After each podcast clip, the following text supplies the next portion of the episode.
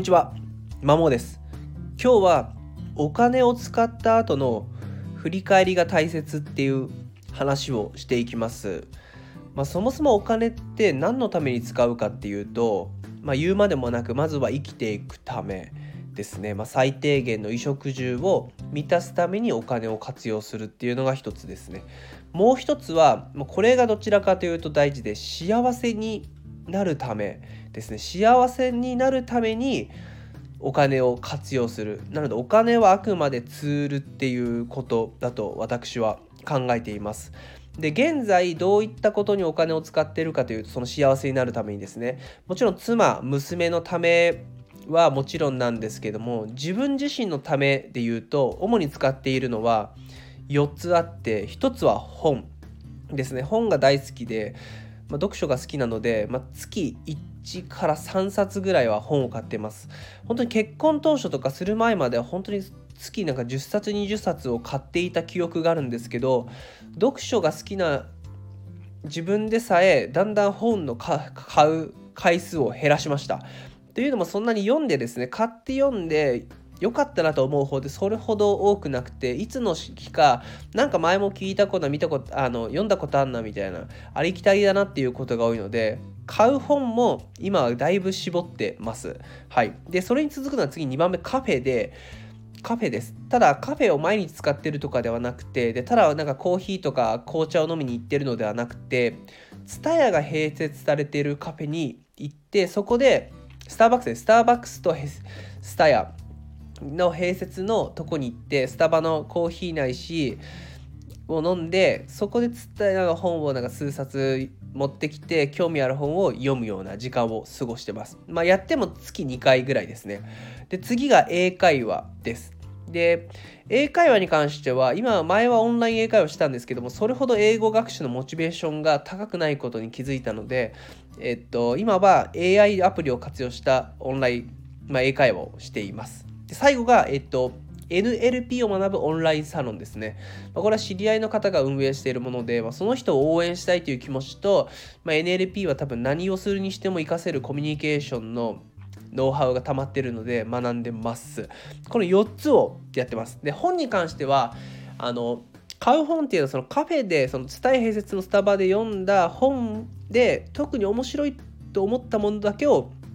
買うようにしたり純駆堂に立ち寄ってパラパラっと見てこれはちょっと何度も読み読んでおきたいなっていう本だけを買うようにしてます。だから一回読むために本を買うのではなくても何度もこれを読みたいと思った時に買うっていう基準を設けた上で本の購入をしていますね。なので一度目を通すっていうことを買う前に必ずしてます。はい。でじゃあこう考えながら意識高い系ですかね？すかさんスカねなんかすかねこいつみたいな感じかもしれないんですけども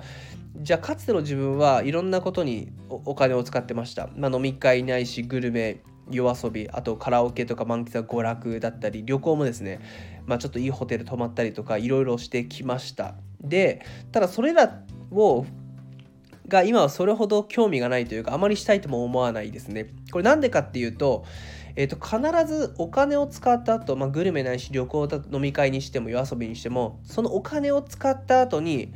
これは自分の幸せにつながっているのかつながったのかっていう疑問を持って振り返るようにしたからですね。振り返りです。あの、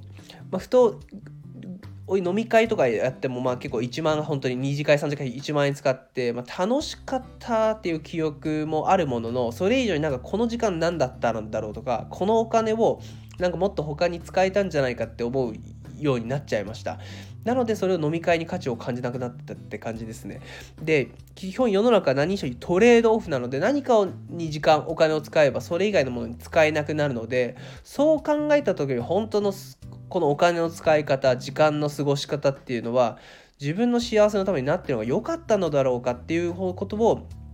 常にですね疑問を持つようにした結果それだってそれほどなんか自分の、まあ、たまにはいいんですけどもそのしょっちゅう行くもんじゃないな使うもんじゃないなっていうことに気づいてそれらを基本だいぶパタリとやめました。結婚した当初ほど週23